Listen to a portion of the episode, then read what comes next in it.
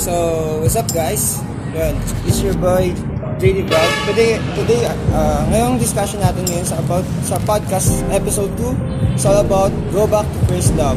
So ngayon, uh, previous lang tayo sa past episode sa podcast natin. Last time, ang pinag-usapan natin is all about passion versus purpose. On this on this podcast, uh, ang tatalakayin natin on this episode 2 is all about go back to your first love. Ay, nasa mo na bang mag-backslide kay Lord? If ikaw, if, ikaw ngayong nakikinig, ito yung panahon na bumalik na, bumalik ka na kay Lord habang may time pa.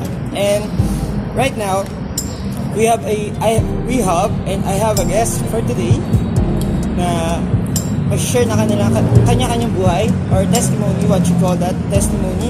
And itong podcast natin is make an impact and being, being a, a not an echo, echo, but being an impact to this generation. Okay ba? Okay ba para sa inyo guys? Right now, so share ko lang guys yung testimony ko before. Before I was I was a backslider, backslider din before. I enjoy na makamundong gawain. Before my life, um, I, I am a cosplayer before, but that time, ilang years din akong, ilang years din yung taong ko nasayang na pagtalikod kay Lord. And yun, napunta ako sa, nagkaroon ako ng mga relationship before na nag-fail through mutual understanding, pero hindi naman pala matinong usapan. And that time, you know what guys, I experienced that na I am longing for love, but you know what guys, the, imo- the most important is we are, we are love. Kumba, kumbaga, tayo yung tao na mga ka, kam- hindi ka mahal-mahal pero sa, kay God, kamahal-mahal tayo. And sa ngayon guys, yun,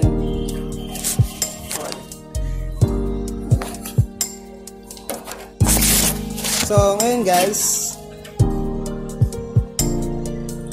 Bakit nawala? so ngayon guys, yung pag-usapan natin ngayon, paano ba bumalik kay Lord? And yun nga, go back to your, go back to your first love. And hindi ko na papatagalin to. Here we go, our first guest for today. Can you introduce yourself? Hi everyone, happy listening. I am Arame Yauder and ka-churchmate ako ni Kuya, J- J- Kuya JD and excited ako mag-testify. And actually, this day is my day. Share ko na ba lahat? It's okay to share. Ikaw, kung Okay. gusto mong, ano, ikaw din na. Paunti-unti. Paunti-unti. Sabihin natin, ano, muna. sabihin natin, sabihin natin, ano, ah, scene by scene. Okay. Diba? Okay, Yung, okay, okay. sabihin natin kung sa 2020, ito Yes. yung mga naganap, Way back. or 2000 something, ito yung nangyari sa amin before, Okay. just go and share. Okay, kuya. Okay. So, sinabi, sab, ang topic natin is going back to your first love. So, my first love actually is syempre family ko. Pero, si Lord talaga yung kauna-unahang lalaki minahal ko.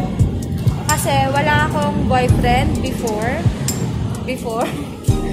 And wala akong experience in a relationship, wala. But that was three years ago. And nasa church lang ako nun. And then, I used to serve people. Ni-invite ko sila sa church kasi that that's how I experience love. And every time na mag-isa ako, I don't feel alone kasi hap- may happiness sa heart ko nun eh. Unlike na, unlike nung nawala ako kay Lord, parang lagi akong naghahanap ng pag-ibig pag-ibig sa ibang tao na hindi ko ma, hindi ko naman hindi ko ma, ma-feel kung talagang na, na napupulfill ba yung emptiness sa heart ko.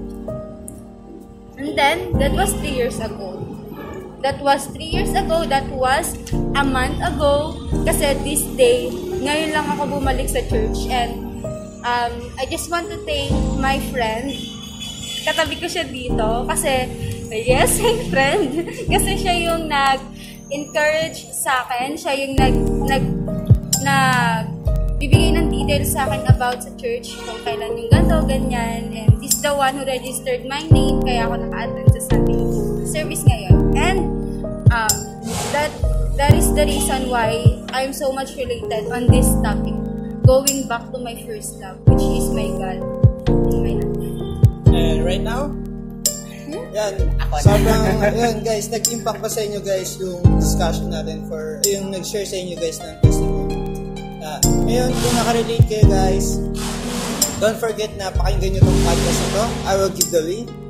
Lalagay ko guys sa social media account ko yung link. And pakinggan nyo guys. And maging bukas din yung puso at isipan nyo na pakinggan tong topic na to.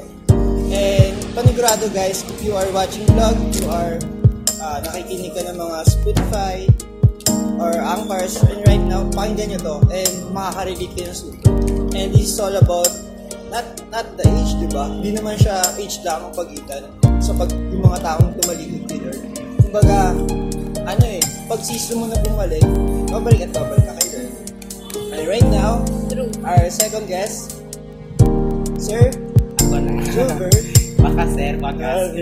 Ah, hello po, ah, what's up po? Welcome to JD Vlog and ay muna gusto muna magpasalamat kay Kuya JD to invite me to share something in vlog. And yun, magpapakilala ko nga po pala si Julbert Pardo. Ah, I'm 20 years old, siguro 20. Going 20 this coming day. So, magpa-birthday na ako. Ahem. Kailan? Ahem. Yun, nagpaparinig ko talaga ako. Ahem. But anyways, yun, yung topic natin is all about, ano yun? Go Ah, back go back to your first love. Siguro, ano, ah, naranasan ko to, somehow, nag-backslide ako na siguro last ah 2019 December nag-start siya December ano ano this November 2019 tapos almost 5 months bago ako makabalik ulit sa dating ako. Yung tipong kasi ano eh parang at that age ano ba ako noon ah, 18 pa lang siguro ako noon ganun. Tapos parang in our age kasi ano, admit it, kapag young people ka, nandun sa gusto mo explore yung sarili mo, gusto mong mahanap, nandun ngayon, hinahanap ko yung sarili ko. You want to become uh, free na hindi na ginagabay ng parents, hindi na inaano ng parents. You want to be free in your own. You want, you want to make a decision in your own. Because you thinking that you are, are a young professional na matured ka na, but not fully. May nabasa ko isang book by Ronald Bautista, sabi niya, kapag ang age daw ay uh, sa nasa uh, youngest age na 15 to 19 ay yun daw yung emotional na nagbe-breakdown tayo nun doon sa nag-roller coaster yung emotional natin. That is true. Yung nabasa ko yun as in sampal sa akin na nakakatawa kasi sabi ko oo nga no? Kasi when you reach that age nagro-roller coaster yung emotional mo. Nandun yung ngayon okay ka mamaya hindi. Di ba? upside Up, down. ay, sa, baba taas, baba taas, ganun yun. Lord, gusto kong mag-worship sa'yo. Paglabas ko ng ano, makita mo yung mundo, balik ka sa dati. Ganun yung naranasan ko during that time. Yung tipong hindi na ako nag-church. Dati, in from when I was 2 years old, sa church na ako. Pagkapanganak ng pagkamanak ko, nandun ako sa church. Dinadala na ng parents ko sa church. But during that age, during that time, nandun sa wait Lord, nakalimutan ko na maging ako. Nakalimutan ko na na palang Diyos na who knows who I am, na kilala, kil- mas kilala ako kaysa sa mundong ginagalawan. As in, roller coaster, shake na shake as in. And I thank God kasi pinaranas niya sa akin kasi mas marami akong naiintindihan. And because of that backslide na nangyari sa akin, as in, na mulat sa mata ko, what's the word of God na pinapagawa niya sa akin. That's it. And right now, na- narinig nyo guys yung mga testimony nila. And ako din, mag-share ulit ako ng pang testimony. Na something uh, di ko makakalimutan sa buhay ko. Ah, before nung buhay ko is nasa mundo pa ako. Actually, that time counting. Totoo yung ano, ah, yung sinasabi ng mga ibang mga matatagal na nagsisircular na mahirap pag tumalikod ka, mahirap din bumalik. That's quotation that I heard so many times na sinabi na, pag sinabi na, ay, grabe, layo-layo mo na kay Lord. Tapos, mahirapan ka bumalik kasi ang daming harang, ang daming pader. Pero yung mga pader na yun pala is, ano, na yung pader na yun is tayo rin pala, yung, tayo rin pala guys yung may gawa. Nakaka-relate ba kayo guys? Because you're old wall of Relate na Jericho. relate. Kasi di ba, sabihin natin, oh, ito yung pader na, unang pader na ginawa na, ginawa, example ko lang, ang unang ginawa kong pader sa sarili ko noon, yung dumayo ako kay Lord. Ah, pumasok ako sa word ng friction. I was going the world of cosplay. Sobrang sabi ko, ay, sige, enjoy ko to, ganyan. That, that, that time, sabi ko, okay to ah, nag-enjoy, nag-enjoy. That time, the second time, nag-build ulit ako ng panibagong wall. That is, ah, kumbaga, natukso ako. Iba't ibang babae na encounter ko doon, tapos nakaka-close ko yung iba. Ayun nga, nabanggit ko kanina, sa una nating, una ko senior kanina, yung iba doon naka-relationship ko, iba doon naka-mutual understanding ko. At di matinong usapan. And, and that time, uh, there are time na kahit anong layo mo pala, uh, isa sa na-realize ko sa sarili ko, almost 3 years to 4 years din, sabi ko, mula na backstage ako. And that time, masasabi ko ng testimony rin, na last, uh, last two weeks ago, na nag-zoom kami ng dati kong life group leader, na sinabi niya sa akin na, Uy, dami mo kasing FB, hindi namin makita FB mo, na sobrang, ako that time sabi ko, wow, ina, inahanap pala nila ako. And that time, I feel comfort na yung ginamit ng Lord na tao na i-disciple ako, hinahanap din pala ako. And that time, masasabi ko siyang testimony niya. Kasi, weekly kami, kahit wala na, siya, kahit wala na sila sa church, alam mo nag-zoom meeting kami, nag-gathering kami through Zoom. Kumbaga, fellowship, bonding, and that time sabi ko sa sarili ko na, wow, ganito pala ako ka, ano, kahalaga, kahalaga sa mata, mata ng Lord.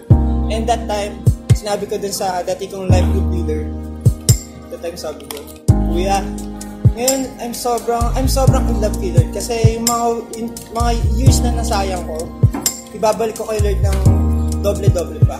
And that time, that time si Kuya, ayun sila, Kuya, sige, sabihin ko, i-name- I will name the drop, the name, mga pangalan nila. And that time, nagkakasara kami. Sabi niya, oh, Adwin, kailangan mag-asawa, ganyan, ganyan, ganyan. Sabi ko, Kuya, pag-pray ko muna sila. Eh, gusto ko dumating sa point na will na ng Lord, ready na rin yung puso ko.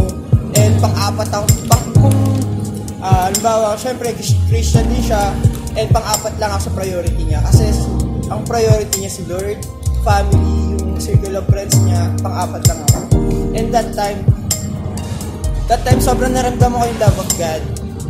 Siguro kaya ako siya sinishare ngayon dito sa podcast number 2 natin. Ah, gusto ko rin magkaroon ng buhay. Actually, it's all about, it's all about life talk. Our podcast is all about life.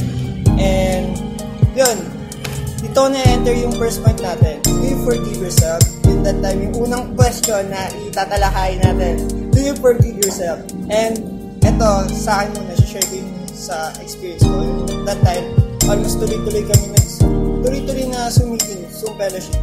And that time, I really appreciate, actually grateful pa, na-experience ko yung love of God na may tao pala naghanap sa akin. Sabi ko sa sarili ko, imo-imo na naman ako. And that time, sabi ko Lord, wow, grabe ka Lord. I'm so grateful na hindi man ako sa world of cosplay na hindi ako para doon, hindi ako, hindi, hindi ako para doon. Kundi para sa ah, God's kingdom pa rin ako naka, tawag dyan, naka-destined.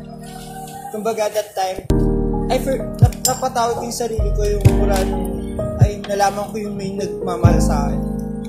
Yung, y- y- yung sabi doon, being unloved to become loved. Diba?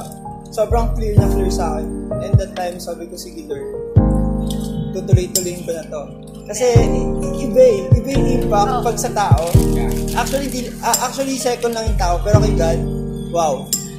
It's a, alam mo yung, yung kam- dalawang kamay mo na, Lord, surrender na ako. Ayoko na. Diba? Talagang mapapangiti ka na. Oo. Iba, di ba guys? kay Lord. Oo. Parang, ano, malaya kang gawin lahat. Kasi alam mong may Lord ka. Alam mo nandiyan siya. Pag Eh. binigay mo. Pag binigay mo na sa kanya, talagang it will come easy. And guys, do you, do you experience forgiveness? Napatawad niyo na ba sarili? Yeah. Yes. And sino yung gusto mong unang mag-share? Ladies first. Ladies first. This first now. Okay, sige. Um, um, paano ko ba sisimulan?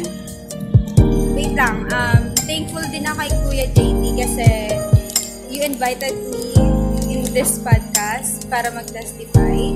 Um, um, I speak, um, I pray that the Holy Spirit will speak into us. Okay? Yes. So, eto nga, um, uh, this is my experience. Wala pa kasi ako nasisharan. So, um, You are the first. I'm, first. I'm praying na maging okay yung speaking words ko and ma-inspire ko kayo. And even kayong dalawa. Yes. Yes naman. Ah.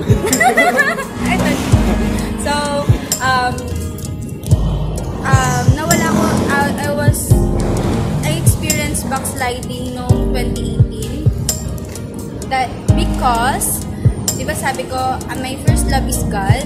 And then, I also questioned myself.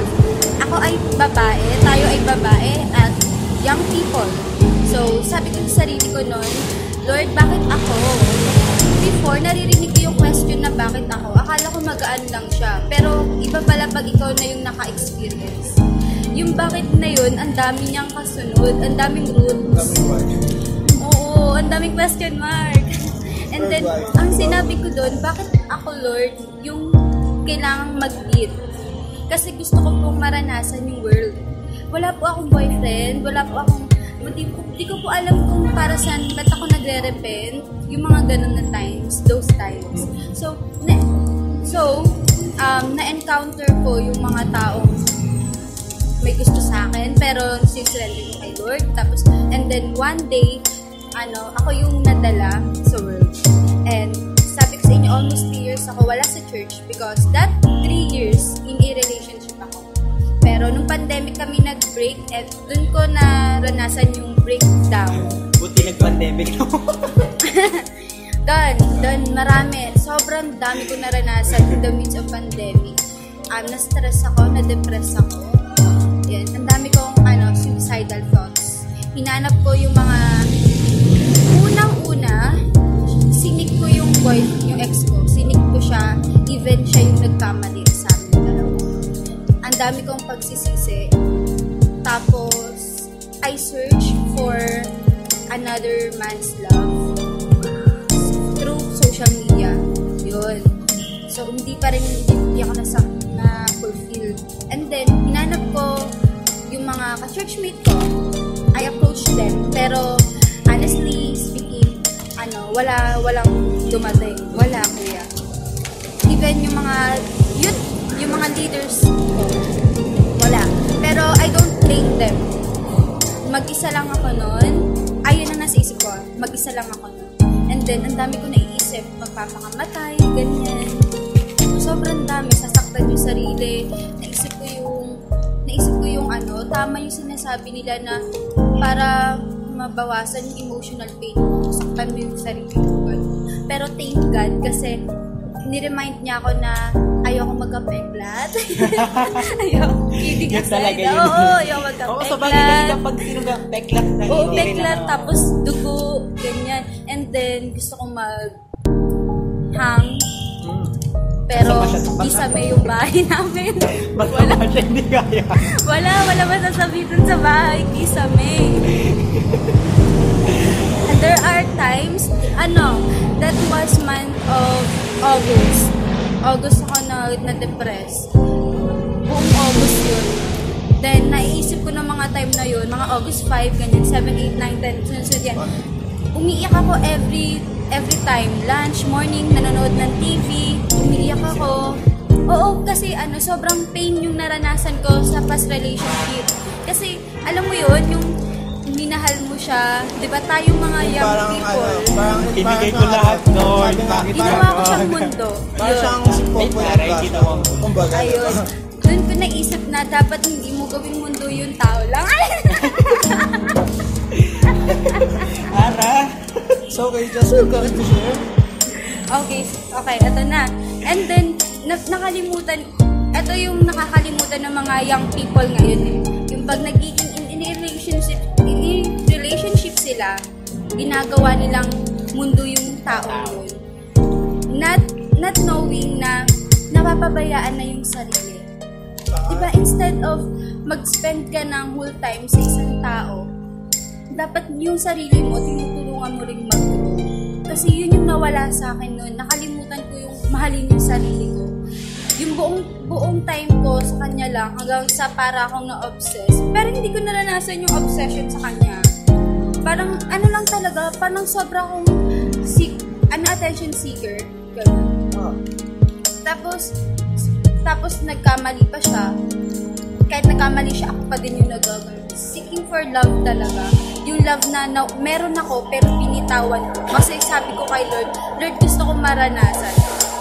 And then, nung nandun ako sa time na depressed ako, the Holy Spirit reminded me, di ba ni-request mo to? Dinanon niya ako. Kasi, naranasan ko yung ano eh, di ba sobrang blackout na yung isip ko. As in, kuya, alam mo yun, sobrang sakit ng ulo ko. Tapos, eh, di ba yung usual na ginagawa ko, I talk to strangers, to people, FB friends, share ako. Oo, tapos umiyak pa rin ako. And then, one night, sobrang sakit ng ulo ko talaga, as in blackout. Ayoko na siya maranasan. And ayoko din maranasan ng ibang youth yun.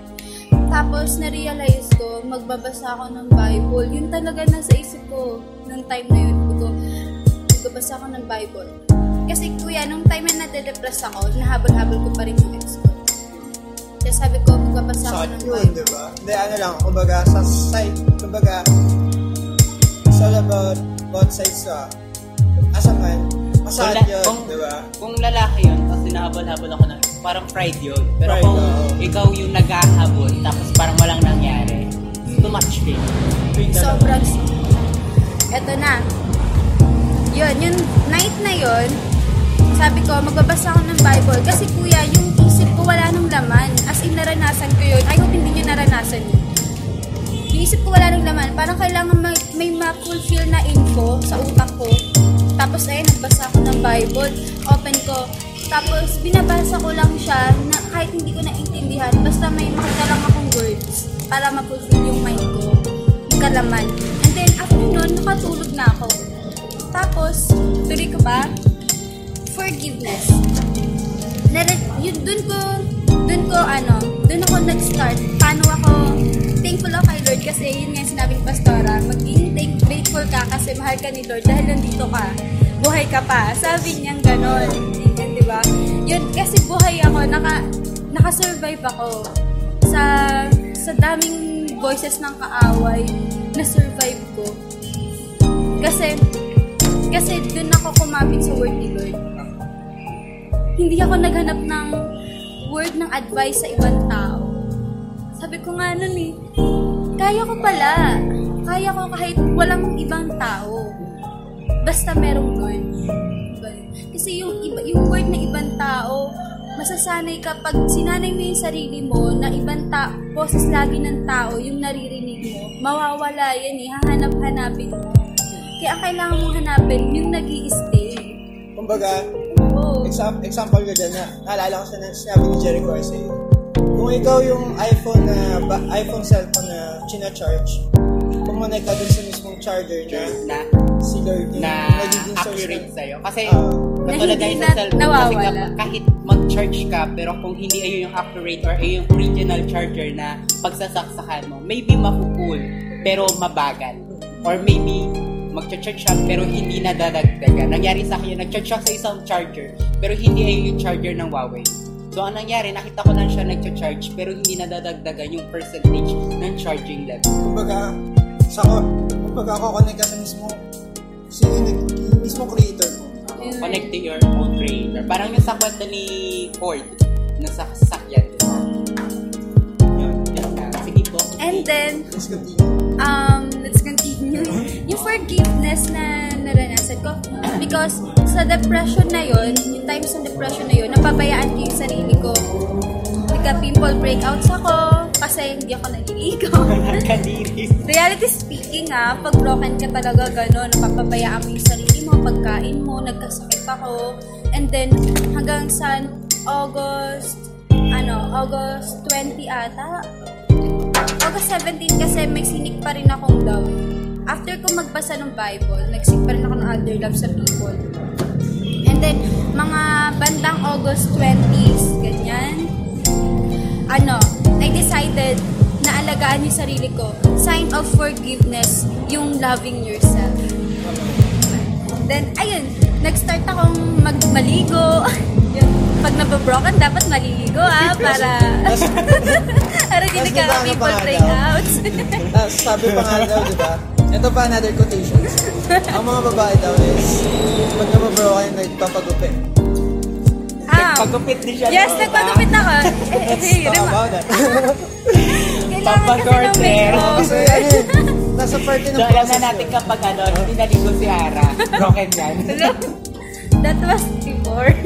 Maliligo na ako Pero araw-araw. ano yun ah, Parang iba ngayon. Pero ano ah, okay tong topic natin kasi it's all about forgiveness, di ba? Yes. And Wala ito na sa tayong muli nakalaya siya eh, di ba? na you are broken. Actually, ano, yung forgiveness, it, it's, it started with yourself. Yeah. Kasi, siguro It's your kaya choice. ako napabayaan yung sarili ko kasi pinaparusahan ko yung sarili ko. Hindi ko lang nare-recognize na napaparusahan ko yung sarili ko. Hindi ako natutulog, kumakain, naliligo, walang proper hygiene. yun, nap, napa, nagpabaya kasi sinisisi ko yung sarili ko that time. And then, the moment na naligo ako, tsaka lang, the moment na I start, I decided na alagaan yung sarili ko. Kailangan ko kumain. Kasi mahal ko yung sarili ko. That was, that is the forgiveness. Forgiveness is, is starts with yourself, with the heart. Mahalin mo yung sarili mo. Kailangan mo mapatawad yung sarili mo bago mo masabing mahal mo yung sarili mo. And next, uh, Gilbert, na. wait lang. Yun na yun. Wait lang, wait lang, may ano. Ano ba mamaya? Mer- Meron lang yan, no? kasi, ano na eh, kumbaga, nakarelate ka ba sa kanya? Yun ang Ano, parang story na. somehow. Sa paligo? Sa ligo na? Hindi naliligo. Uy, hindi naliligo naman po ako. Naliligo na pala.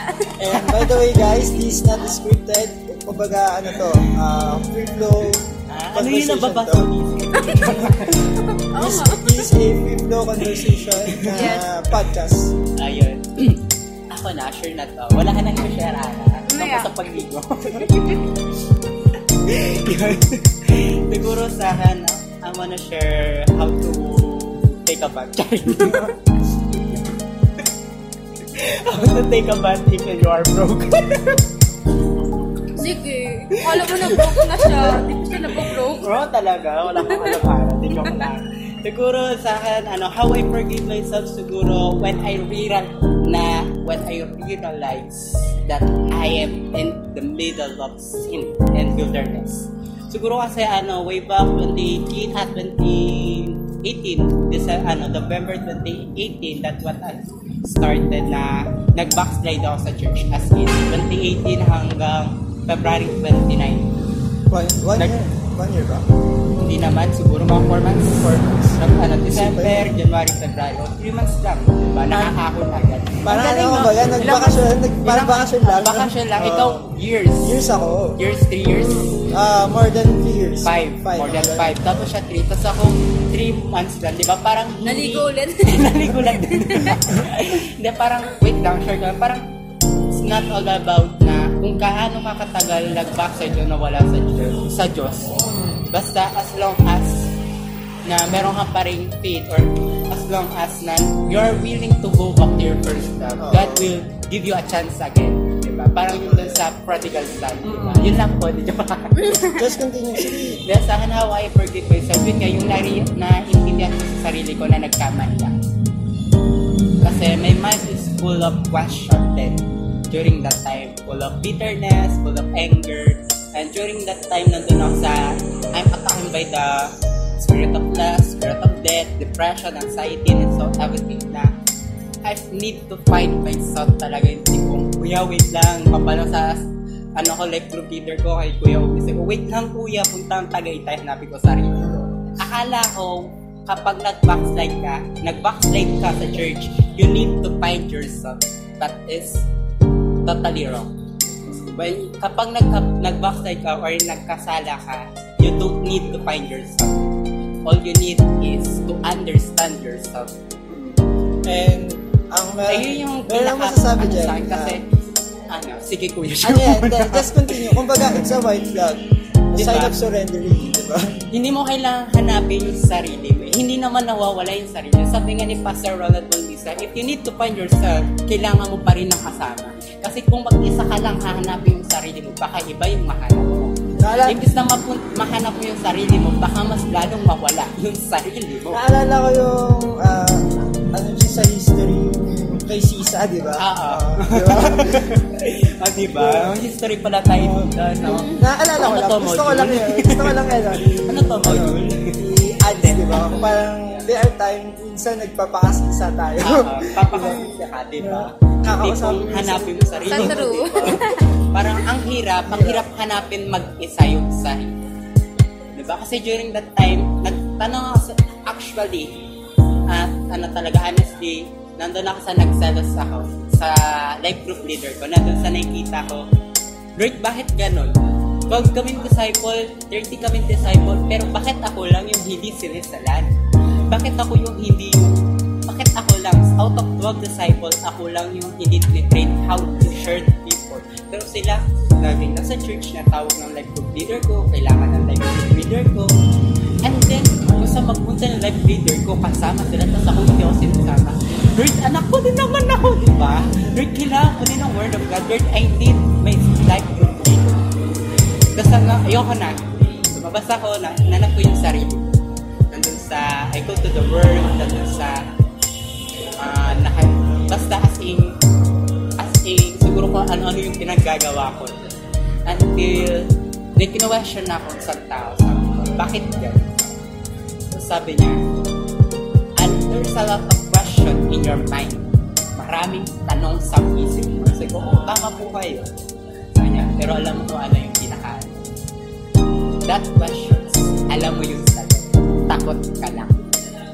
Tapos sabi oo nga no, alam ko naman yung sagot. Nandun tayo kasi when you're Christians, leader of the church, nandun sa, ma-open yung mind mo eh, totally. Mind, your spirit, your heart. Ma-open yung mind mo in, sa worldliness na, ah, dapat ganun.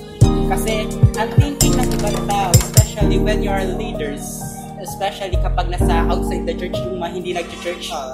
kapag ang tingin na, ah, Christian, leader ka ganito ng church, dapat you are perfect. Ah. hindi ka nag, ah, hindi ka nakipag-boyfriend nang hindi alam ng pastor mo. Ay, hindi na- thinking ng ibang nasa church na, ah, pinagbabawalan ka ng ano, pastor mo mag-boyfriend, girlfriend, no? which is wrong. No? Ang thinking ng iba kapag church leader ka, dapat you are perfect. Even your family will judge you or will put an uh, standard na dapat pasunurin ka, you're doing a lot of things sa bahay mo, which is wrong. Eh, yun yung naiintindihan ko during the time na nag-backslide ako. Kasi I realized na, ah, tao nga pala ako. Nagkakamali. Kasi sabi ni Pastor, kapag hindi ka na nagkamali, if you're, if na. thinking that you are Kabahan holy, kabahan ka, or else dapat nasa langit ka. Don't thinking yourself that you are holy. Don't think yourself na you are matured. Because if you are matured, you are holy. Wala ka na dapat dito sa Ah. lupa. Nasa langit ka na. That I realized something when I was in uh, shaking na nangyayari sa buhay ko. Nagsabi ko, ah, tao nga pala ako. Bakit ko pinipilit na sarili ko na hindi mag-boy, mag-boyfriend o mag Yan mag-girlfriend, ba't hindi ko pinipilit yung sarili ko gawin yung ganito kung pwede naman? Kasi remember, God's give you free will, di ba? Pwede naman, question nga si Kunan, bakit ganun? Yung nagkasala si Eva at Adan, pwede mo naman silang patay ulit, tapos mo ng panibagong Eva at Adan. Lord, bakit hinayang mo silang magkasala? Pwede ka naman bumaba sa Garden of Eden during that time na tinutok si Eva, tapos pigilan mo sila. or patulan yung ahas ng ulo. Puro mga But God spoke to me na because I give you free. Tapos during that time na may unti-unti na nagkakaroon ng linaw ulit yung questions ko, munta sa sa leader ko. Tinanong ko sa ko, Kuya, ito yung heart ko. Ito yung Tapos tinawanan niya lang. Tapos sabi niya, sorry. hindi ko alam na ganyan pala yung feeling. Kasi, the moment that I see Julbert, the moment na nakakita ko yung Julbert na pumapasok sa loob ng church, I was thinking you don't need help. Kasi, people will know that you are a strong person. Look, Julbert, lahat ng tinirin kong leader, wala na sila. Ikaw lang yung gusto. The reason why bakit hindi kita tinirin, kasi I know nga na, Lord. Sometimes kasi, that sometimes allowing us na ma-broken. Kasi during that time, na-broke talaga nagsindulog, nagdurog ako, Lord. Parang ang, Sinabi lang sa akin ng Lord na hindi na In, kung hindi kita babasagin ngayon, walang bag mabubuong panibagong Diyos. The reason why bakit ako naging ganito is because of that backslide. Ngayon, every time na binabalikan ko na na natatawa na lang ako. Maybe, siguro, ah, Vessel, nandun sa, naging lesson Naging sa lesson atin, siya. deep impact na, kumbaga, from mistake na, na, naging vessel. wait na, na, tuwing may magsasabi, ah, church goer ka, diba? Nag-shadow ka, diba? Nag-church ka, diba? You are mentor. Bakit ka ganito? I always reminded na, tawa. Hindi ako ako. Kasi yun lagi yung tinitingin nila na dapat kapag isang church leader, you are perfect enough. You are perfect.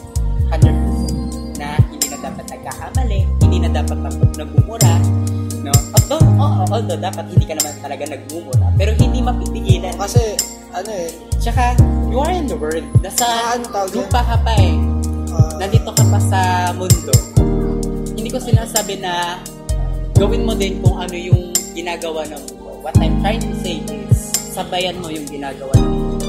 If today, or ngayong, oh, itong ginagalawan natin, masyado ng sa social media, Ah. masyado ano, sabayan mo. Use your social media to encourage people. Use your social Ano, media maging to reach out people. diba? Kung ngayon masyado ng ano ang love, give the love to other people. Ah. Diba? If you are full in love, you are full of love with the Lord. Mamigay ka. Diba? Sabayan mo, hindi masama. Kasi they're thinking na dapat hindi ka nakikiayo. Kapag nasa church ka, dapat hindi ka nagpupunta sa mall. Ang bahay lang. Ano to? ba- bahay sa bahay. Hindi sa nang inulong nyo na sa dapitan. Di ba? Hindi naman pwedeng ganun. Tsaka, tao ka eh, may pangangailangan ka. Di ba? Meron kang flesh. May pang- pangangailangan ka bilang isang tao. You need a partner. Di ba kasi Adan, di ba before siya lang yung ta- nasa Garden of Eden. Pero nakita ni Lord na malungkot siya. That's why uh, create ni Lord si Eve para kay Adam. Di ba? Para maging katuwang. That is why what I mean. Di ba? Hindi masama na somehow i-enjoy mo yung pagiging tao. Sabi nga ni King Solomon sa Proverbs, sabi niya, younger, enjoy yung, ah, sa mga youth yan, basta ganun sabi niya, parang ang pinaka-point niya, to all youth, i-enjoy mo yung pagiging youth Ah, pagiging yung people. pagiging young people mo.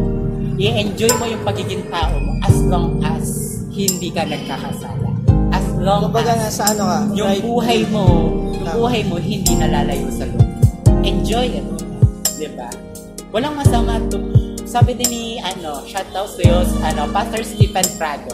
May preaching ako na napakinggan niya. Sabi ni Pastor Stephen Prado, enjoy your life. If you want to go to mall, just go. If you want to enjoy your life with your friends, just go. Hindi masama bumili. Kung ikaw, yung people, nagtatrabaho ka, go. Kung nagtatrabaho ka, you want to buy something, just go. As long as hindi mo nakalimutan yung obligation mo sa family and your obligation to give your tithes and offer. Kasi kung ano, Lord, hindi masama na magkasala minsan. Hindi masama minsan na ibigay yung flesh ng kailangan mo. na- Actually, it's the part na sinasabing rest. Oo. Eh, hindi. Sabi ni Pastor, oh, di ba? Sabi ni Ah, Pastor. Carl Pasqua, Pastor Carl Pasqua, sabi niya, sometimes, ah, nagiging productive kang tao.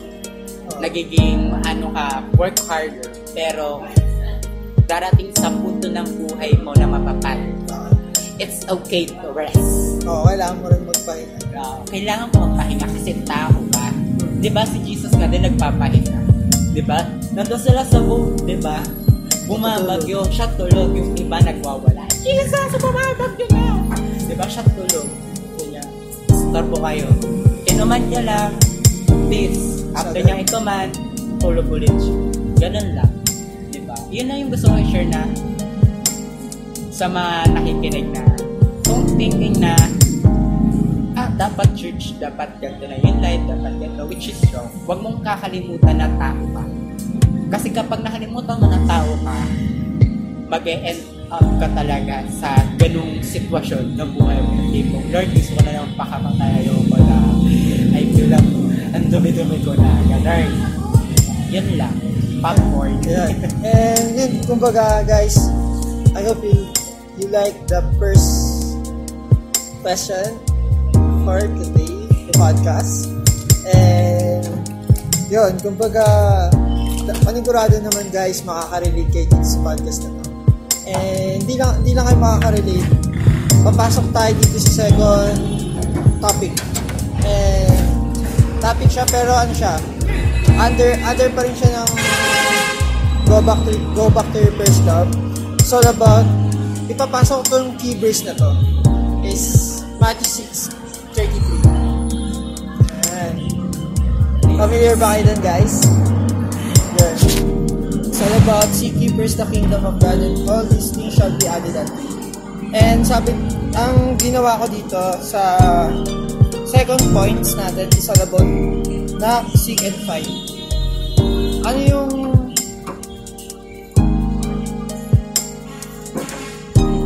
then ano yung yung mga bagay na kailangan ah, ano yung mga point na kailangan mo nang kumatok kay Lord. Kakatokan na ulit kay Lord. And hanapin mo na ulit si Lord. At paano ba? Paano ba yung, ano ba yung Tagalog of Hanapin. hahanapin? Yung find, Hanapin na rin. Hanapin pa rin. Kumbaga, ano yung Deeper uh, pinakamalalim yung niya. Pero siguro, ah etong second points natin, ah ano yung pagkakaintindi nyo na lang sa Matthew 6.33 kasi it's all about din to doon. Kumbaga, kukonect lang natin siya doon sa go back to your first love. Wow, okay, okay ba yan guys? Okay yun. Sobrang okay. So, ang So, ako muna mag-share eh. Okay. Ako muna. so, para sa akin guys, yung revelation ko dyan, before na baby Christian pa ako, pag sinabi mo, ah, Matthew 6, 33, ay, gas-gas na sa Bible, ganyan, ganyan. And Gamit na gamit na. gamit na gamit na. And that time, para sa akin, kung ano, lagi, lagi yung nire-remind, lagi yung actually, ano siya eh, May kanta dyan eh.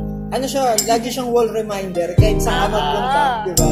And there are time na, kung ano, kahit magpunta ka sa kali, minsan meron kami rinig na nag-preach on the public days. Try mo dyan minsan. Sasabihin yung Matthew 6.33, ganyan, ganyan naman. Pero naman, mga naka-dismiss pa din, pa rin.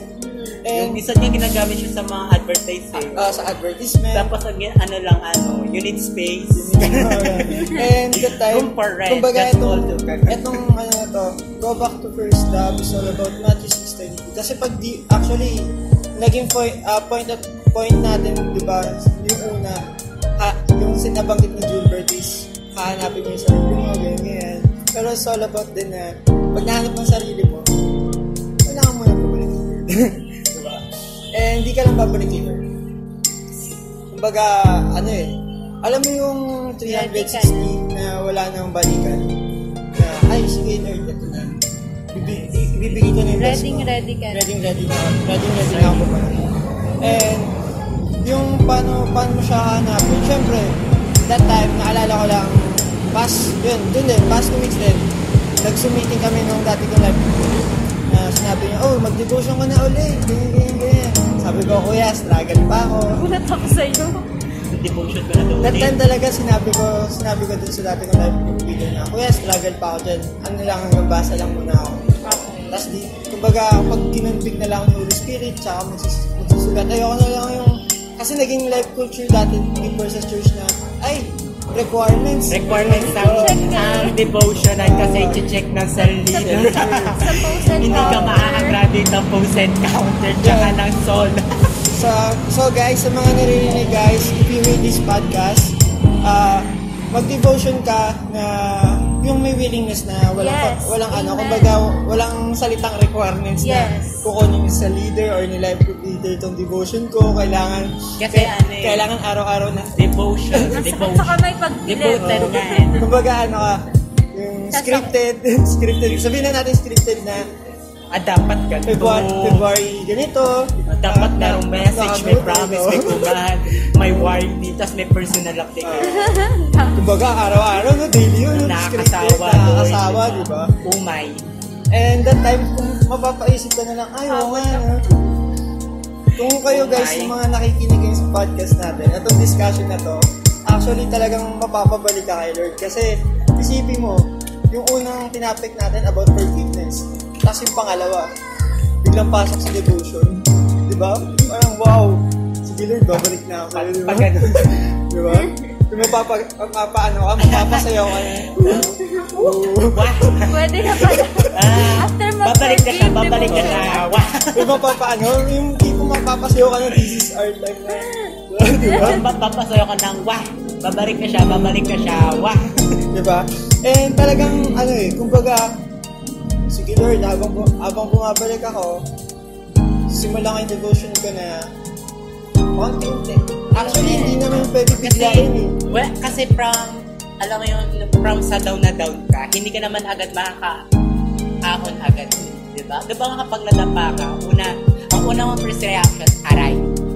Tapos, unti-unti kang tatay, tapos hindi ka naman agad makakatayo ng diretso. Tapos, eto pa, from the another quotes na nakita ko, pagka na dapa ka daw ng pangpito, tumayo ka ng pangwalo. It's, that's reality. Na hindi ka naman habang buhay na nakadapa Na, ka. na, nadadapa. Oo. kailangan mo rin bumangon. Tapos, na, Yes. dito ko insert to. Since, ano, about go back to your first love, kanino ka ba bumabangon? Ah, di ba? kanino ka ba bumabangon? Di ba? Oh, kasi minsan, ano eh, puro ka, puro ka dapa, pero pagbangon mo, iba pa rin yung binabangunan. Kanino nga ba? Ano? Diba? Kasi nadapa ka na nga sa Para sa... sa ibang tao, nagdapa ka na because you're seeking love for other people. Tapos pagbangon mo, doon pa din, ikaw yung end. Kaya ang tendency, madadapa ka ulit. Ah, sabay ito pala, since yun nga, nag-share si Ara kanina sa testimony niya, before kanina siya bumabangon, ano agad, di ba? Pagkagising niya, hawak niya agad sa cellphone, text niya, Yes. text niya agad si... True. True yan. Ang, ta- ang tawag niya sa pass niya, ah, basta ano Si yun, X. o si X na, Uy, X, eh, lakad tayo ngayon. Before, ganun siya, ngayon. Good siya kay morning, Lord, baby. Ganun. Morning, baby. Kumain ka na ba? Ano na, ang hawak niya agad agad? Bi- Bible, tapos. Wow! Wow! Di ba? Nag-declare. Di ba? Oh, It's, it's kita. a, ano, sobrang wow. Masasabi Wow. natin supernatural, di ba? And talagang, kung ako sa inyo guys, kung nakikinig kayo sa podcast natin ngayon, ah huwag niyo nang palagpasin na bawat minuto, bawat oras, bawat segundo. Cellphone lang yung hawak. Kumbaga, it's your time to go back to your first love. Hindi yung first love na in person na, pero kumbaga, ano siya eh, siya yung First simula at minded huli. Ah, lalo First ba? love, diba? First Dyan, first, nasa dyan nyo, Alpha at Omega. Oo, Which yun. is God. which is God. Siya And, ang pasimula ng wakas. and yun nga, kumbaga, pagka kulang na kulang ka na, eh, di mag, hanapin. Actually, hindi mo hanapin. Oh, kasi Kumonect actually, ka. hindi nawawala si Lord. Kukonek ka. Diba? Kukonek ka na lang. Ba't mo hanapin si Lord, hindi naman kasi nawawala. Kukonek ka kay Lord. And, ano pa ba? Ano pa ba masasabi nyo guys? From connect, connect to God, Connect to God. love to, magiging, may love ko ulit kay Lord. Connect to God, then disconnect the to- toxicity in your life. Kasi kahit anong connect mo sa Lord, kung meron pa ding Hindrance. hindrance or meron pa ding nakakonect ka nga ngayong oras kay Lord. Tapos after mo, after mo makipag-usap kay Lord, iba na yung nasa mind. Useless.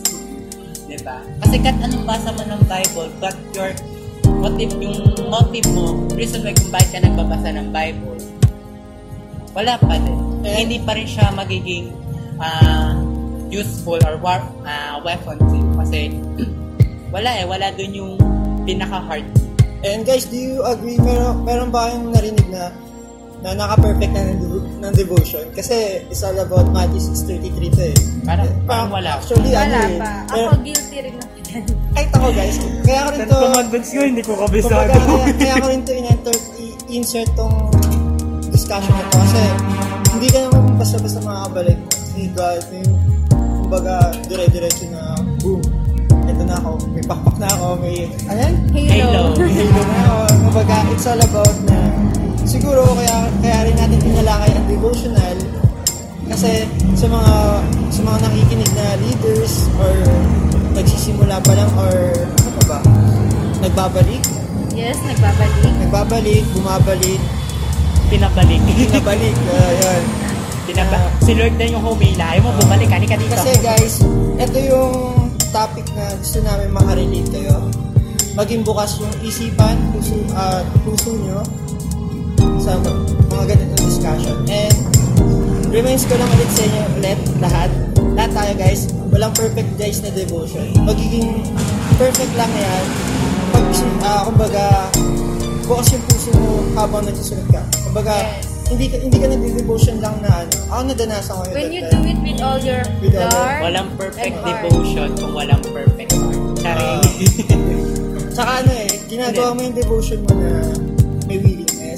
Uh, willingness, tsaka yung alam mo yung purpose. you know your purpose. You Yung believe on the purpose. ginagawa mo to kasi para sa'yo, hindi para sa ibang tao. Kumbaga, hindi mo piniplease yung tao, kundi piniplease mo si si God. Lord. Kasi you want to have conversation with Him. Katulad ng ganito guys, itong podcast natin, it's a open conversation. And, yun, kung makikinig kayo, pag na-upload na to guys, actually, lahat kayo makaka-relate and it's all about reality. Yes. Reality and sabi nga, pag na, na, na-real to ka, masakit man, kailangan, Kailangan tanggapin. kailangan ng acceptance. Kasi matututo. Matututo ka. Ah, sabi nga, di ba, open rebuke is better than hidden love. Di ba? Maganda ng mm, ah, i-review ka ng harap-harapan kasi naman na minamahal kang patay. Di ba? Mas masarap na yung, kasi rebuke is, or rebuke or correction means love. Ayun lagi sa pinapala na ng life group leader. di ba? Di ba? Na rebuke and correction is a sign of love. Kasi kapag hindi ka nakanarek ng isang tao, hindi ka na ni-rebuke ng isang tao, wala nang love. Kapag hindi, kapag kinusinti ka sa, ah, nagkakamali ka, okay, sige. Or, some, or maybe, hinahayaan ka na lang kasi paulit-ulit ka na nagkakamali. Oh, si Lord. totoo yan. Pero guys, ayoko mag-name na ano, ng tao. Pero nakita ko sa kanya before. Pero nung na-encounter ng tao, paulit-ulit siya. Cycle na buhay niya. And, ah, yung tao na yun is, ano siya eh, oh, Christian siya, tas maligid siya, tas siya. Balik ulit. Tapos, Christian ulit ngayon. Ah, Tapos, tas, kumbaga, papalit-palit siya ng damit. From the word damit, religion. And, actually, yung religion na yan is uh, representative of damit. Pampa, ano lang, ah, ganito ako. pampakul. Pampakul. Yung iba ganito, kasi, eh. ah, gusto ko doon kasi ang ganda ng t-shirt nila. May, ba, may, ano, may light verse. Diba? Tapos kapag iba na, ayoko na doon naman ako may light verse yung church Oo. nila. Diba? Yung iba kasi nagdadamit lang because cool yung damit Oo. ng church na may light verse. Akala kasi nila, ayun yung bas basihan. But, it's all about yung diapers na yun. Ang tanong, may life ba? Diba? yung baga, it is not a discriminate, discriminating or, Hindi kumbaga, sa ginag ginajudge, but it's a, tawag dyan, ah, ina-apply. Ina-apply sa buhay na bawat isa sa atin. Tama ba? Sabi nga ng sabi nga ng isang kilala kong ano ah influencer sabi niya knowledge without application is useless. 'Di ba? Word of God without application is useless. 'Di ba? Kahit isuot mo, kahit ipatato mo yung buong Bible sa katawan mo, kahit maghawak ka ng Bible, lumakad ka dyan, kung hindi mo yung pinamumu pinamumuhay or hindi mo ginagawa, it's useless. Kahit kabisada mo lahat ng Bible verses, famous post quotes sa Bible, it's useless. Di ba? Di ba meron nga kinukwento sa atin si Pastora na merong isang man of God na ginawa niya lahat. Ewan ko kung narinig niyo na yun. Or kung si Pastor nga ba talaga yung nag-share yun. Sabi niya, merong isang pastor sa US na ginawa niya na lahat. He's sharing the Word of God. Nag-share sa iba't ibang tao. Kilala siya all over the world. Nung namatay siya, sabi, ng, sabi niya, Lord, papasok na ako sa langit. Ang sabi ng Lord, hindi naman na yun yung pinapagawa ko sa'yo. Bumalik ka sa lupa. Ito yung pinapagawa ko sa'yo. Diba? Kahit na ano yung galing mo, Lord, I share the word of God. Yes, that is good. Pero kung hindi yung pinapagawa sa iyo ng Lord, is useless. Diba? Kung ka- dapat kasi, you know kung ano yung kinokoman sa iyo ng Lord. You know kung ano yung word of God. Hindi mo malalaman kung ano yung pinapagawa sa iyo ng Lord kung hindi mo binabasa yung word and you are not praying for that. Diba? Yun. Ah, eto nga. Kumbaga, gu- gumaganda yung topic habang tumatagal. And, ano yung, eto, since pa-flashback ko lang to ah, that time before nag-devotion. And siguro yung mga nakikinig din sa atin is mga nagdi-devotion din. Sabihin natin yung iba, nagdi-devotion sila. Or yung iba, magdi-devotion pa lang. And what you can give me tips, you can advise or an advice to the young people na pwedeng Mag-start. na makapag-start ulit sila ng bago. Lalo na yung personal relationship nila sa Lord. Since uh, fall, uh, sabihin natin 100% fall in love sila kay God. Uh, start tayo kay Ara naman. Advices. Uh, based on your experience, uh, proven and tested. Proven and tested. Uh, Um, actually, I also started my devotion nung nasa experience ako ng break fall ko.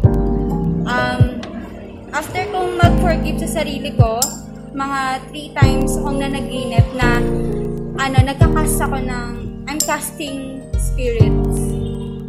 And then, first first night nun, sabi ko, kailangan ko mag-devotion. Pero hindi ako nag-devotion. Kinamagahan. Second night, nananaginip ako ulit, nagka-cast out ako ulit.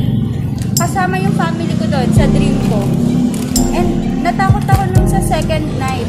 Kasi bakit napanaginipan ko siya ulit? Baka sa third na night na panaginipan ko, baka hindi ko nakayanin. Kaya kailangan ko mag-devotion. Kasi nung first night, kumakanta lang ako. Nag umalis yung spirit. Pero nung second night, hawak ko na yung Bible. Tapos sabi ko nun, kailangan ko na mag-devotion. Siguro kasi, I'm praying, pero hindi ko naririnig yung boses ni Lord. So yun na yun, di ba, sinabi nila pastora, di ba? You have, you need to hear the voice of God. Paano? Through reading the Bible. Through writing your devotion. Kaya ayun, nag-decide ako mag-devotion. Um, um, paano ba to? Seek ye first the kingdom of God. That actually, yun ay, ano ko, life verse ko nung bata pa ako. Kanta siya eh. Seek ye first the kingdom of God and His righteousness. Di ba?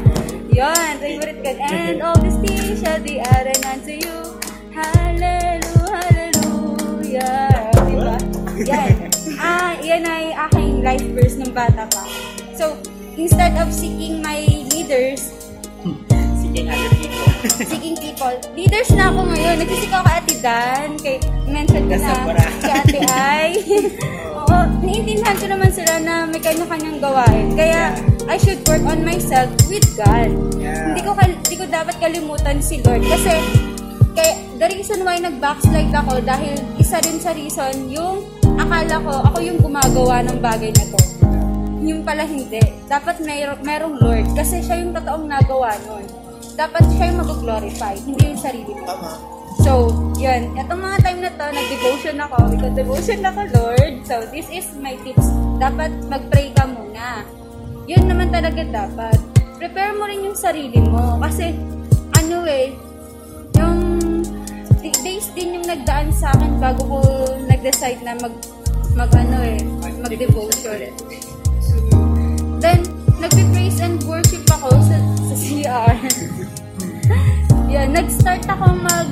I started worshiping God. Sa simpleng pagkanta lang habang magawa ng bahay. Ano, in that way, marirealize mo na you're, you're ano, trying to connect. Kahit na ikaw lang mag-isa, you're giving an effort. Kasi yung pag-worship, yung pagko-connect kay Lord, hindi naman kailangan nakikita ng ibang tao. Hindi kailangan nakikita ka nilang labas-pasok sa church. Lalo ngayon nasa pandemic tayo, nasa ng bahay, di ba? Dapat ano, you spend time. Kasi it's the relationship between you and God. Ang pinakamahalagang nakakaalam dapat si Lord and yung puso mo. Dapat your heart is fully surrendered to Him. Kaya ayun nga, sobrang akong thankful ngayon kasi the Lord is, the Holy Spirit is working on me. And I believe na dahil nga this is my, um, I mark this day as my day. Day of It's February. It's your February 21. that you will burn again. yes. Yes. And ano, I'm also, basta, the Lord knows.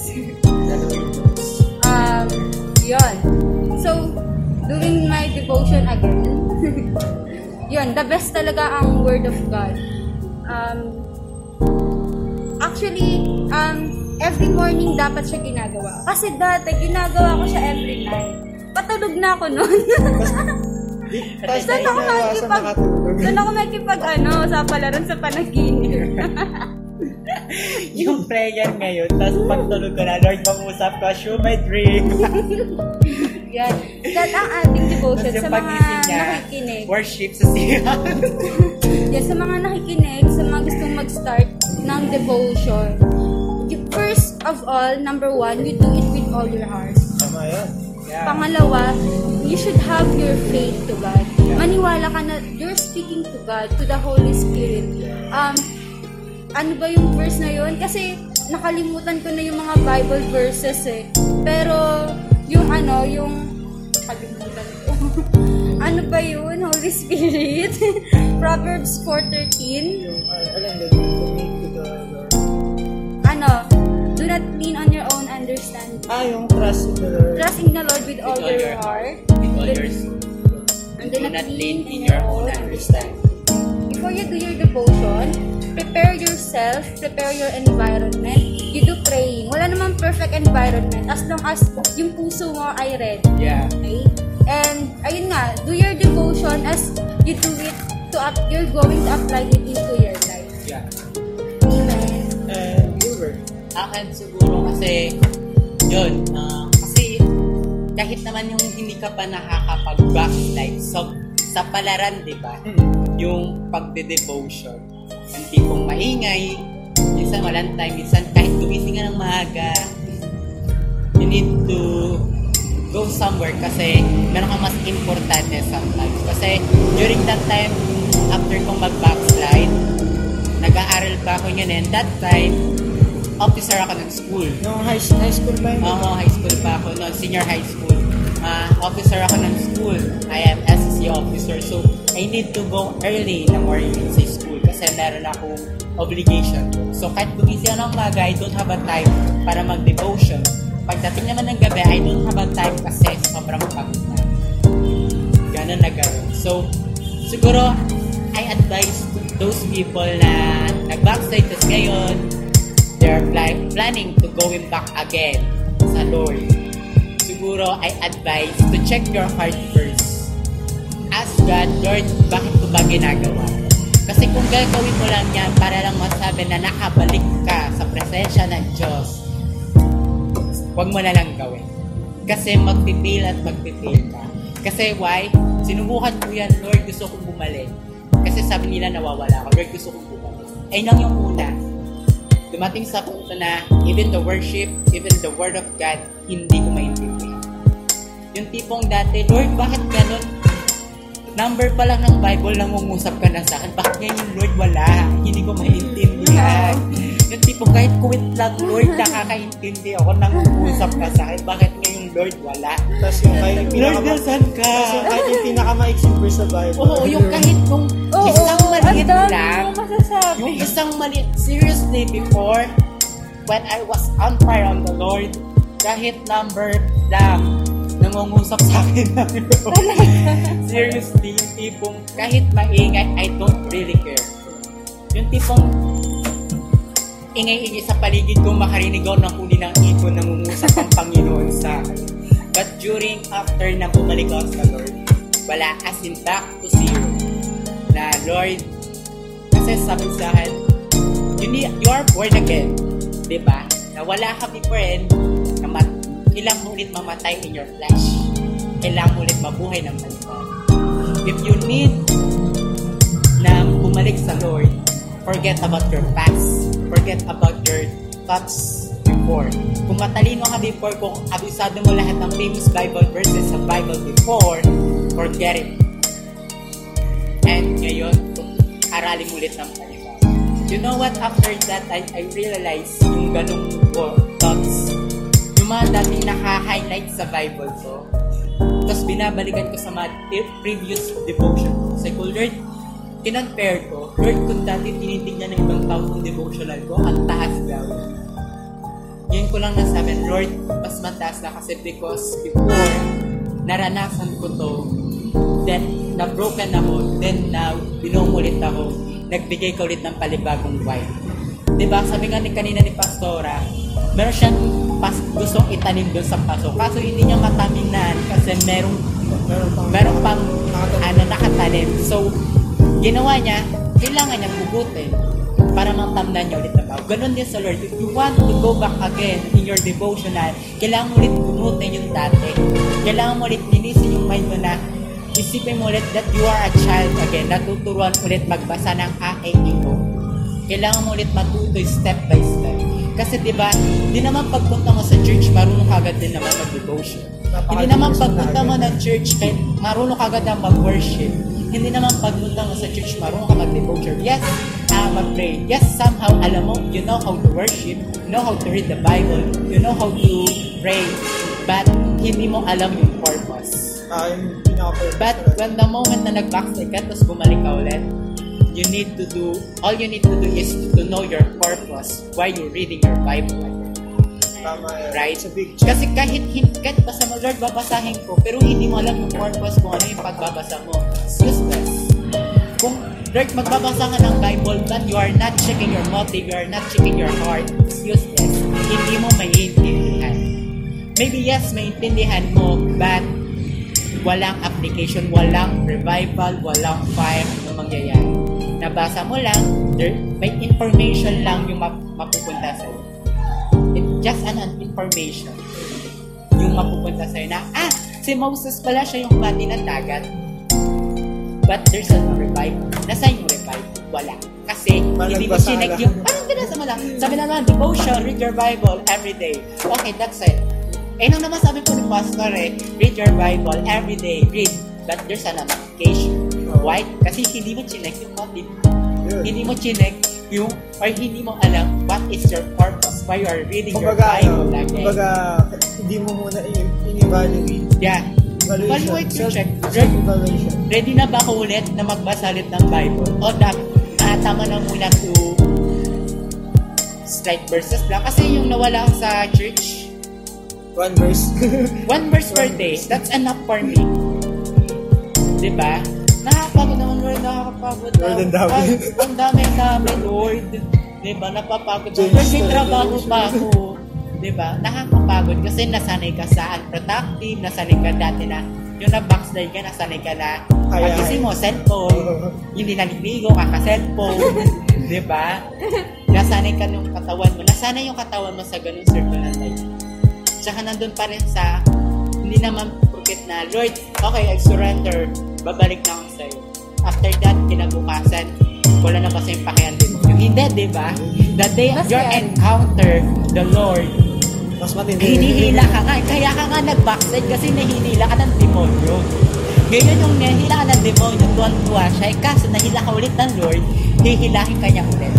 Nandun, huwag ka na magbasa. Dati naman hindi ka nagbabasa, di ba? Nabubuhay ka pa. di ba? That's my thinking before yung babalik ako sa Lord. Huwag kang magbabasa. Dati nga hindi ako nagbabasa ng Bible. Binubuhay pa ako ng Lord. Tinatamad ako. But when I check my motive and inano ko yung Lord, what is my purpose? Why I need to read your Bible? Doon ako ginanahan. And honestly, hindi madali. Ang ginawa ko, dati kasi nasanay ako, isang chapter, for day. So nga, nakakatatlo pa ako, nakakalilig. But, the moment na bumalik ako sa Lord, Lord, nakakapagod, ayokong biglain. One day, one verse per day. Minsan nga sa Facebook lang eh. Ah, yung, Yung daily verses, o kaya yung maasa ko yung nagpa-pop up na lang sa post. Amen Lord, tulog ko. But because of that, mas nag-motive ako ulit.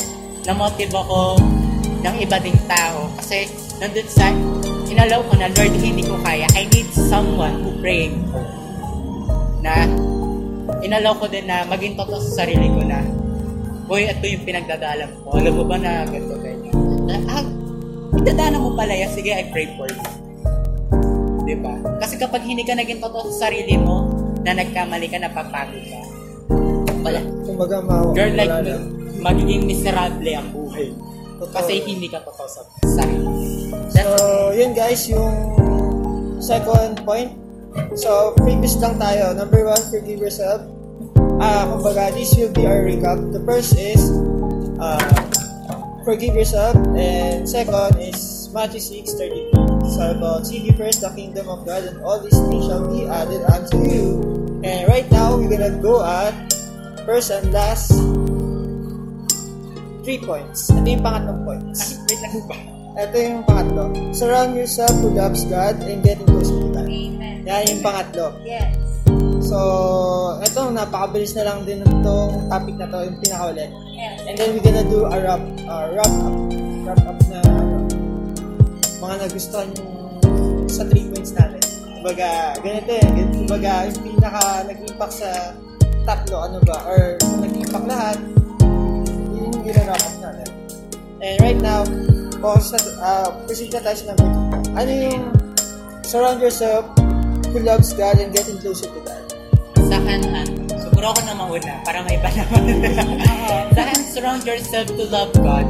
Siguro, maybe, yes, all you need, kasi, kailangan mo naman talaga i-surround yung sarili mo sa mga tao kilalaan. Kasi kung broken ka ngayon, you're seeking for the love of God, tapos pupunta ka sa ibang tao, Nakasurround ka sa at broken. sabi, sabi mo, punta ka sa taong hindi kilala si Lord, uy, ganito yung problema ko. Ka- Kawawa ka naman. Ay na yung masasabi sa'yo. But if you are going to the person who know God, who read in the Bible, who pray to God, ang mapapayo sa'yo is came from the Word of God. Tama? Kasi, yun lang yung napansin ko. Pero kasi during that time, share ko lang, hindi ko sinasabing mali na dapat mo i-surround yung sarili mo sa mga kilala mo. Kasi during that time, na nag-fail ako as a Christian, and I end up, nag-end ako sa pagbabackslide, ang nangyari, I surround myself to those people na hindi kilala si Lord. What I do, inalam ko kung ano yung buhay nila and I share my testimony. Kumbaga parang lagi, Kasi- alam mo yung ini-example lagi, lagi yung mga parang mas nakakatanda. Pag naglagay ka ng bulok na kamatis sa mga fresh na kamatis, lahat. Mahal. Mahal. Kasi my personality, that's my personality before pa kahit mag ah, backside ako. Eh, hindi yung pagkakilala sa akin ng life group leader ko na even though that I am broken, I can encourage people kahit umiiyak ako. So what I did after that backslide na nag-decide ako bumalik sa. What I did, yes, oh, first I go to my pastor. I, no, I go to God and I repent and then after that, nag-confess ako sa pastor ko, nag-confess ako sa the group leader ko, kuya, ito yung pinagdaanan ko. So niya, okay, that's good, bumalik ka sa Lord. After that, I go to those people who need God and I share my testimony. I go, hey, look, this is my life before and now, this is my life after. Kumbaga before and after. Oh, kasi hindi kung sinabi ko na, Lord, I need to go back to you. Gusto kong bumalik sa'yo. I want to encourage again people. I want to share your word again to people. Pero nakaupo lang ako. Nakaupo lang ako. Tapos ang isipin ko, eh, nag-backside ako people, blah, blah, blah. I'm not working to share the word of God, blah, blah, blah. No. Kung ayun thinking mo pa din, better nga rin, hindi ka pa din mag-share. Kasi, ang turo ni Pastora, if you repent your sin, that's it. Share the word of God. Prax- i-practice mo. Work for it. Kung gusto mong bumalik sa Lord, paghirapan mo. Tama. maybe yes, na nandun sa nagtitrink pa lang ulit ako, nandun sa parang ang back to ginagabaya parang but kung walang pagpa-practice, walang pagpapalakas, wala. Kasi kung hindi ko yung ginawa, siguro nandun pa rin ako sa sistema ng buhay ko na hinahanap ko yung sarili. Or nandun sa nahanap ko yung sarili ko, pero nandun pa rin ako sa thinking ko about my past. Na nagkamali ako, nag-backslide ako. Kasi di ba sabi doon sa 1 Corinthians kung na nagkakamali, everything in the Lord is a new creation. Once you are asking Lord forgiveness, once na nanghingi ka ng, ng sorry sa Lord, that's it. That's enough. Forget about your past. Tapos na yun, tinatawag ka ng Lord, all you need to do is share who you are now. Diba? Yun lang. Amen. And yan, si Ara naman mag-share Amen. na ano, surround yourself who loves God and getting closer to God. So, ayun, I agree with Gilbert. Um, yung siya na sinasabi niya, yung from the past, when, na, pag nag-repent ka na, forgive mo na yung past kasi there's another door, di ba? Yung sinabi ni Pastora kanina, another key. Key for, ano, for another door na maraming, mas maraming opportunities from God. Kasi nandun yung lahat, changes, new opportunities, new changes sa buhay mo at sa buhay din ng mga taong nasa paligid mo, especially sa family mo. So, yung surround yourself with people, um, di ba nga, nag-start tayo sa sarili and then si God, you connect yourself to God and then, syempre, kailangan mo ng isang supporting, parang supporting group.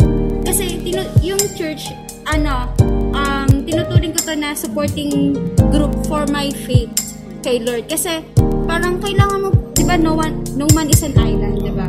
So, parang ganun din sa faith. Parang kailangan mo pa rin ng mga kas kapatid mo sa pananampalataya. Kasi, pag sinurround mo lang yung sarili mo sa ikaw, yung ikaw na positive person, then you surround yourself to the negative things, mahahawa ka, diba? Positive plus negative is equals negative. So, dapat you surround yourself with positive people too. Pero, it doesn't mean na iiwasan mo yung mga unbelievers. Kasi, yung, y- when, when, once you connect yourself to those positive person, um, you started to grow. Para maging strong ka in order for you to to ano to um to attract those unbelievers. Kasi ikaw yung magiging for example sa mga friends sa group of friends ikaw yung tinawag ni Lord. It doesn't mean na iiwan mo sila. Ang gagawin mo um you continue growing yourself and then ano you influence them by first is by praying for them and then sharing them the words kasi ako, meron akong mga friends. Merong unbelievers, merong other religion. Pero, we're still connected to each other. We still hear each advices. Pero, dapat, now, na ako, personally, um, I started again. I'm starting again. Yun. Um, ayun. It is important na you have the weapon. You have your prayer for the day. You have the word, Ara, for the day. I'm speaking to myself. Ayan. You surround you surround yourself with people who know God. Para ikaw din, may susuporta sa'yo. Yeah. Diba? Kailangan mo ng leader. Diba? Bukod, bukod sa, ano, Sa- bukod sa spiritual realm, kailangan mo ng physical leader. Yeah. Kasi hindi naman pwedeng bumaba si Lord dito, di ba? Oo. Siya, magsal kayo ni Lord mamaya, no? Kaya, ah, ayun, um, yung surrounding yourself with good people, you also pray for them para for para maging okay yung pag-grow niyo sa isa't isa. And the Lord will work on each other. Yeah. The Lord will work on you. And, di ba, nabanggit nga, nabanggit mo na, syempre, kailangan din ng tao. Yun nga, si ano, best example dito is si Saul. Saul tsaka si ano. diba? Diba si Saul, bago siya ma-born again, he needs, ah, sino to? Si ang inisip ko si Timothy sa, Si. sa New Testament news. Paul, tsaka si, yung inutusan ni Lord na mag-baptize kay Paul. I forget, sorry. John, No, si John. ay, Sige, example na lang Silas. natin. example na lang natin yung, Si disciple, Silas, yung si 12 Paul and disciple. 12 disciple ni Jesus, di ba, ano sila, talagang tinutut tinututukan sila ni Jesus na, ah, mag-pray kayo, huwag kayong matulog. Yes. Ganyan, Di ba? And, wow, blessing Mulan. And right now, uh, before we end, before we end of this, ay, bag, bago tayo mag-end, siguro sabihin ko lang, in the past track na lang din, surround yourself na yung taong mag-believe sa spirit nyo and mag, uh, mag-encourage sa inyo, hindi yung magda-down sa inyo. And uh, break the break the culture of crab mentality Yeah. and start start to make a new culture na na malilip up mo yung tao na hindi yung hindi mo hindi mo hatakin pababa. Tsaka ano, don't think, ano, para sa akin kasi ano, huwag kang matakot na magkamali. Sometimes, we need na magkamali rin. Kasi yung thinking naman na that hindi ka nagkamali. Stop, ano, break the wrong culture na you are perfect once you are Christian. Tama? Huwag kang matakot na magkamali kasi tao. At hindi, hindi rin masama na mahalin mo minsan yung sarili. Sabi nga ni Moira, Moira ba yung kumanta? Paubaya. Pag-ibig muna para sa akin. Kala ko malaya. Paubaya. Kala ko malaya. Charing. Sa akin naman, kung kay Jules ay huwag kang matakot na magkamali, um, huwag kang matakot na magpahinga, huwag ka rin matakot magpatuloy, syempre. Yun. Dapat tuloy-tuloy ka lang. And this time, dapat make sure na, Pag na- hindi dapat ah, just make sure na kasama mo si Lord. Sabi nga ni Pastora kanina, walk in love. Kasi when you, when you walk in love, everything will be perfect. Basta si Lord ang kasama. And guys, I hope you like this discussion. I hope you like this podcast. So, etong wrap up natin, ito yung final wrap up natin ngayon. Ano yung pinaka nagustuhan niyo sa tatlo? Or kung nagustuhan niyo yung tatlo, bakit? Yun na lang yung pinaka final nagustuhan ko. Um, tatlo yung nagustuhan ko eh. Relate kasi ako. Kung tatlo, why? Yun na lang. Why? Kasi the- yung buong concept is about going back to your first love. Kaya gusto ko yung tatlong yun kasi ano, actually siya yung mga, yun ay steps by step. ba? First, yung sarili mo and then you give effort to connect with God kasi you seek Him, 'di ba? And then you you started starting you're now starting to surround surround yourself with people of God. Kaya ayun, um tree is the foundation para mag-grow ka. Para mag Oo, parang, Oo. parang new, ano, ano, parang kasi, New beginning. tag dito, that tree is a foundation para to continue again, to build your own again, na, tag dito, To build- plant your Oo, new seed. New seed. Yes.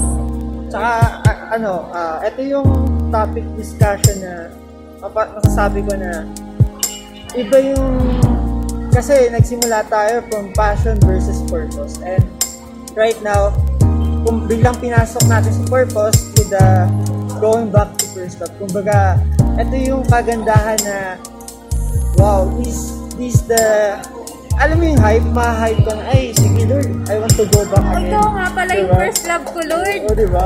Tsaka, kumbaga, Lord, all my mistake, all my sin. Kumbaga, from sobrang duming papel, naging sobrang linis. Yung parang, Oy, Jason! Ay, Kasi yung cross! Encounter pala. Hindi ako napa-Jason kasi one time, ah, that's, That's night the group encounter namin yun. before, Tapos diba? yun, as in the night na bumalik ako sa Lord, as in, ang ano yun, nagpe-pray kami, tapos nag-play ng, ng si, yung life group leader ko ng song. What I did is, nagpakasahayos ako. As in, tumungtong ako sa upuan. Isa pa yun sa highlights ng ano, encounter, diba? Tapos yung tipo, pagkilat ko, yung ceiling fan, kasi nga medyo may katangkaran. As in, siguro mga 2 inches na lang, pag ganun ko, siguro putol na kamay ko. Na talagang ano, talaga. diba? Kumbaga, iba eh, parang, ano eh, kumbaga, hindi lang parang, kumbaga, Ah. 100% at babalik at babalik ka Ah. Lord. Kumbaga, ito na yung time mo na huwag ka na magdalawang isip pa. Yeah. Habang may oras pa, bumalik ka na Hindi kay ko Lord. nga akalain na this is the time eh, Diba? sa akin eh. Tsaka ano, kung iisipin mo, di ba, ka- ikaw young people ka, nasa maling landas ka ngayon, and this is all about wrap up our topic discussion for the for today. na magustuhan nyo to and maging inspired kayo, not your someone else, someone side. And yan, lagi ko nga sinasabi, sa, sinabi ko nga ito ng last podcast, uh, if, if ikaw, young, uh, ano ka, young people ka, focus on your career, career, no, lalim, no? Career. focus on your study, pag naka-finish ka na, syempre, pag-pray mo yung karapat dapat na will sa inyong Lord. And if if ikaw, if ikaw naman nagtatrabaho ka na, pag-pray mo na si Miss Duguan na siya rin yung mag uh, maglalapit pa lalo sa'yo kay Lord. Ah, parang better kung ano, pray for your heart And yun, pag before you looking for the one. tama, yun, yun, yun yung gusto ko sabihin, nahit mo bro, nahit mo. And pray yun, for pray pray for your heart before you looking for the one. yun. Kasi, Diba? Mahalin mo muna si Lord. Sabi nga ni Pastor Carl Pasqua, ah, tama ba? Sabi niya doon, hindi ko sure kung si Pastor Carl Pasqua nagsabi. Basta may nakita lang ang post, sabi niya doon, you can't love one person if you don't know, if you don't know how, if you don't know how love God fully. Hindi ka makapagmahal ng isang tao kung hindi mo mahalan, ah, hindi mo alam kung paano mahalin ang Diyos ng fully. Kasi kung si Lord ka sobrang hirap na i-follow, marami siyang requirements, marami siyang gusto ipagawa sa'yo. You need to become pure. Diba? You need to become pure, you need to become holy. Marami pang kailangan pagdaan. Oo. Diba? Tama naman, diba?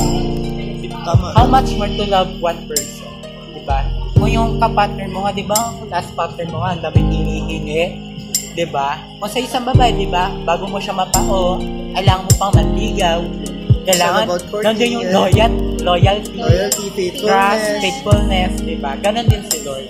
Diba? Kailangan mo munang mahalin si Lord. Kasi if you know how to become loyal to the Lord, you know how to become loyal in your part. Yes. And, Diba? Tsaka ang laging pinapaalala sa akin ng ni Kuya Glenn, sabi niya sa Gilbert, the reason why kung bakit ganyan sometimes yung pinagdadaanan mo sa pamilya mo. Because God wants to know or God wants to prepare you in your future. Kasi kung ngayon pa lang, build up ka na, you know how to handle situation in your family. Your times, once na nagkapamilya ka, alam mo na hindi ka na tama yan. Alam mo kung paano solusyonan. Kumbaga, na-build mo na yung sarili mo. Yeah. Tsaka, tsaka kasi, if you're, kung dyan sa problemang yan, ang foundation mo is the love of the Lord. You know how to handle one problem. Yan. And before tayo mag-end, ah lalagyan, lagyan natin ng ano, version tong ano na to, since trending na trending to.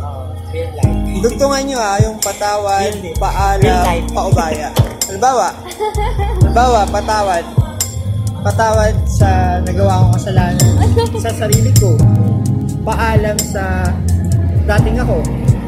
Paubaya. Paubaya ko na kay Lord lang, lahat-lahat. At makapagsimula ako bago. Ayun, doon natin i-end tong podcast episode 2.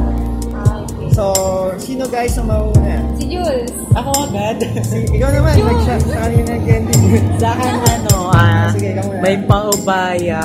Hindi, ano muna, patawad mo na yung... Patawad. Babaya agad, no? Lord. Sino ba yan? Patawad. sa akin siguro, ano, I just forgive myself for being cute. Patawad, pinapatawad ko na ulit. Ilang patawad ko yung sarili ko sa pagiging cute. Sorry na po. pinapatawad ka na rin namin. Hindi, ano. Ano, ano, I just forgive myself for being, ano, siguro yung to live about my past. Kasi, for almost, almost, siguro mga oh, super years talaga. Kasi even though that I am Christian, even now, siguro somehow nandun sa bumabalik ako sa ganung iyak and pain na I miss someone. na, ganun yung tap, tipong hindi ko mapatawad yung past ko. Ganun, pero yun, I forgive myself kasi hindi ko nga mapatawad yung sarili ko about doon na hindi ako makalet it go kasi sobrang hirap as in kapag if I open my life takes testimony talaga na 100% na I forgive myself about doon. Siguro, hindi naman siguro ma- masama din na masaktan ka minsan about your past. Ang hindi tama siguro yung paulit-ulit kang masaktan at malugmok ka dun. Oh, yun lang. And may paubaya siguro, Lord. di ba, di ba pa Ano ba? Paubaya, excited ako. Ano, paalam mo na, paalam. Paalam. Ano sa kanya? Kanina ba magpapaalam? Kaya aral na lang siguro. Paalam? Paalam. Bago mag-end ng podcast na to. Kanina ako magpapaalam. Paalam ano? Paalam 2020. Yun. yung paalam 2020. Kasi, if you're still looking and living your past, hindi ka magpa-progress in your presence. Kasi, lagi nila sinasabi, di ba, in one relationship, let's, I give an example, in a relationship, lagi nila sa sinasabi, kapag ang isang relationship nag-come back, lagi nila sinasabi na, pwede ba tayong bumalik sa dati? Which is wrong. Which is wrong. No? Sa mga in relationship po dyan na nag-come back, para po sa inyo to. Don't uh, back in old relationship. Don't back in old you. Kasi, luma na yun eh. Kaya nga kayo naghiwalay, kaya ka nga nasaktan kasi sa dating ikaw. Just make a new story of you. Gumawa ng panibagong ikaw. Laging sa, sabi sa akin ng isang ah, panibagong yugto ng buhay mo kasi kung babalik ka sa dating ikaw, mag-e-end up ka lang ulit na sana nasaktan ka. Cycle lang. Kasi, sino ba yung dating ikaw? Ikaw na matured. Yes, oo, pwede kang, bu- may mga bagay na pwede kang balikan. Ay, hindi, hindi balikan. Tignan. Pwede mong tignan, pero hindi mo pwedeng balikan. Kasi dati na yun eh, luma na. Kaya nga kayo naghiwalay o kaya ka nga nasaktan because of your past. So, forget it. Iwanan mo, pwede mong tignan, pero wag mong babalikan. Sabi nga ni ng isang ti- leader sa church, oo, sabi niya, don't forget the person, don't forget the thing. Just forget the wrong emotion na naramdaman mo sa taong yon o sa bagay na yon. Tama? Kasi, yung taong yun, yung bagay na yun, yun ang pangyayaring yun, eh yung nagbigay sa'yo ng malaking lesson. Tama? Pero wag mong babalikan kasi mahirap. Kasi pag bumalik ka, lang, bumalik ka sa sitwasyon yun, isa lang ibig sabihin yun, hindi ka natuto. Yun lang. Yun yung paalam. Ano yung Yung, paubaya? ito na yun, sure na yan, wala na ba? Wala na. May paubaya kasi, ano, di ba once you are, sir, once you are backsliding, then going back again to the Lord, nandun sa magsusurrender ka. Once you are surrender, give it all. Bigay mo lahat. Surrender. Totally surrender. Once you are totally surrender, even your finances, even your love life, even your education, even your career, even your dreams, give it to God. And pray for it. Huwag mong hanapin, huwag mong lakaran, huwag mong pilitin. Kasi ako yung klase ng taong ang dami kong pangarap. That was, big, ay yung rason da, kung bakit ako laging nag-details in my life. Ang dami kong pangarap. Lord, gusto kong ganito. Lord, gusto kong ganito. Eh, hindi nga. Ayun ang gusto ng Lord sa buhay ko. ba? So, why I, what I did, Lord, sige na nga, surrender ko lang.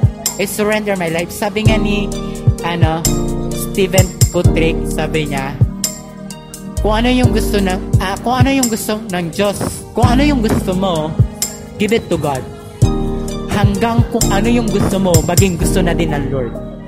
At kung ano na, kung ano na, kung pag nagustuhan na yun ng Lord, tsaka lang yun mangyayari. Or something na baka hindi na eh yung gusto mo. Magustuhan mo na yung gusto ng Lord. Kasi once you are that, once na naday, namatay ka na sa flesh mo, namatay ka na sa pangarap mo, sa career, sa sarili mo, ibibigay sa'yo ng Lord eh. Get as a purpose. Kasi minsan kasi, good naman yung dream mo, good naman yung motive mo, good naman yung pangarap mo. Ang hindi good yung heart. Hindi pa tama. 'Di ba? Gusto mo maging famous, gusto mo maging successful. Pero how about your heart? 'Di ba? Eh yung heart mo nandoon sa prideful ka, mapagmataas ka, nandun sa you are disobedience, you are stubborn, pasaway ka. Parang pag naging successful ka, di ba? Remember, si Satan, di ba? Siya yung pinakamagandang anghel sa heaven. But because of the pride, pinatasil siya ng Lord. Di ba? Pwede ka maging successful, bibigay sa'yo ng Lord. Pero, kung yung heart mo ay hindi pa good ground, hindi. All you need to do is to give it to all. Kung gusto mo maging successful, give it to God. Diba? Surrender it. Diba? And, Ara, Para, Um, ano para sa yung yun? Patawad, paalam, paubaya. patawad. Nasabi na ata natin, Jules. Joke ko lang. so, off na natin. um, sa patawad, syempre, sa self, and then sa mga taong nakasakit sa'yo. Yeah. Sa akin, ganun. Sa mga nakikinig, alam ko naman na lahat tayo, meron tayong mga taong nakasakit sa atin, family, kamag-anak, friends, love, past, ganyan. Yun, patawarin mo sila. Um, hindi hindi madali yung magpatawad, di ba? Pero kailangan. Kasi kailangan kailangan mo yung gawin para magpatuloy ka. Yun, um, sa sarili ko, pinapatawad ko yung sarili ko and then yung yung past ko. Alam ko hindi madali, pero pero kailangan kailangan mo kailangan mo magpatawad to let go. Kasi hangga't hindi mo siya napapatawad, for example, nakita mo siya dyan. Kasi nakasakay pa sa jeep na tapos namasaklap ka tabi mo pa. Oo, ganun. Tapos may kasamang iba. Ganyan. Sakit. Masasaktan ka pag hindi ka pa fully nag-forgive. Yeah. Kapag hindi ka pa totally healed. Oh, healed and hindi mo pa siya totally pinorgive. Yeah. Kasi nga, kailangan mo yung gawin para sa sarili mo. Huwag mo na siyang isipin. Basta isipin mo na lang na nagpapatawad ka for your own. For your own relationship with God at para magbago, mag, magsimula ka ulit. And then, yung paubaya, ay, yung- ano yan? Pangalan. Paalam. Ang, ang paalam ko is, ano, for my old self. Ay, ang paalam ko sa dating sarili ko na napabayaan. Paalam sa kanya. sa sarili ko, yung dating ako. Kasi, ano, once na nag-forgive ka, you're, di ba, di ba, you're for, you forgive, then you're going to start a new plan. Yun, kailangan mong iwan yung dati, yung luma. Itapon mo na yun. Um, hindi rin madali, pero you have to. Take a process. Oo, yes. Time will tell. ba Yung, yung paalam, sa forgiveness yung ano, yung time. And then yung sa paalam, it's your decision kung ano yung tatanggalin mo. Kung ano yung cancer doon sa lahat ng nasa iyo, tanggalin mo. Yeah. Yung katulad nga sinabi ni Gilbert, lahat ng toxicity. Yes. Yun, pagpaalam mo na, ipaubaya mo na yun. Yun na, doon na tayo papasok. After mo magpaalam, mga pina- inalis mo sa buhay mo na hindi healthy sa'yo, ipapaubaya mo yun. For me, kailangan mo silang ipaubaya kay Lord. Kasi, still, they need, eto ang na-realize ko, they also need love. Nagkamali sila, pero they also deserve um, to be saved. They also deserve God. Kasi hindi lang naman ako ang anak ng Diyos. Kung sino yung nakasakit sa aking tao, hindi ko siya kailangang maging hate. Kasi, you, you start to forgive him na, di ba? Yeah. Then, nagpaalam ka na. And then, yung taong yon or yung someone na yon, kamag-anak friend, ipaubaya mo naman sila sa Lord. Um, the Lord will work on them too. Tapos, what you're going to do para fully forgive ka na sa sarili mo, you pray for them. 'Di ba? Kailangan, sabi nga ni Pastora, wag mong, ka, wag mong ituring kaaway yung kaaway mo. Di ba, pag, pag binato ka ng bato, bato yung ng tinapay. Di ba, ganun? Yeah. And yung kung sino man yung nagpa-persecute sa'yo, you pray for them, sino man nakasakit sa'yo, you pray for his heart or for her heart. Kasi kailangan niya din yun. Yeah. That is, for me, that is the paubaya. Paubaya mo siya kay Lord. Hindi mo kailangang mag-revenge. Yung, yung the best revenge na kayang magawa sa sarili mo is to grow, to grow yourself better, and also to pray for those people.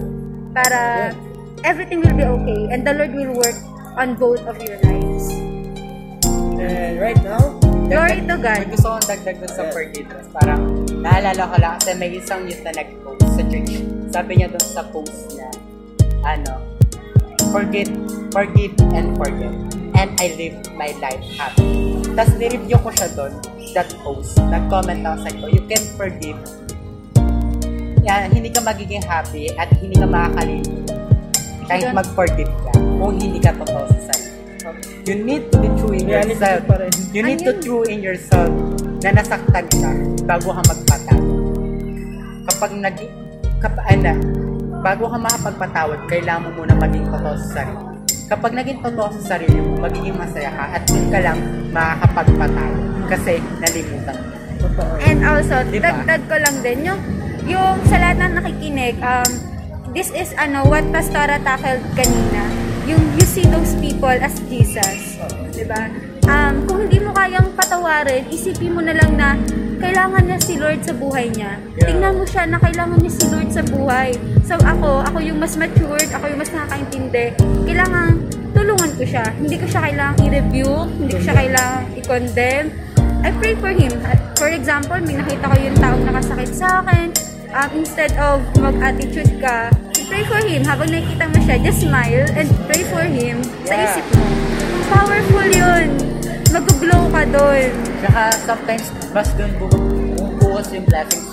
Once you are praying, you are enemy. Amen. Saka ano, yung isa pang nag-impact din sa akin, yung sinabi ng pastor na ang Diyos ay open arm siya eh. May open, nakabukas yung kamay niya para sa atin. And sa akin, nung ang ano ko, patawad, patawad sa sarili ko, sa mga past mistake ko, na mga taon na nasayang ko, kumbaga gusto kong i tawag din, yung mga nasayang kong ta- taon, i ibawi ko sa taon, ita, yung mga na-waste kong time, itatodo ko yung serve ko lalo.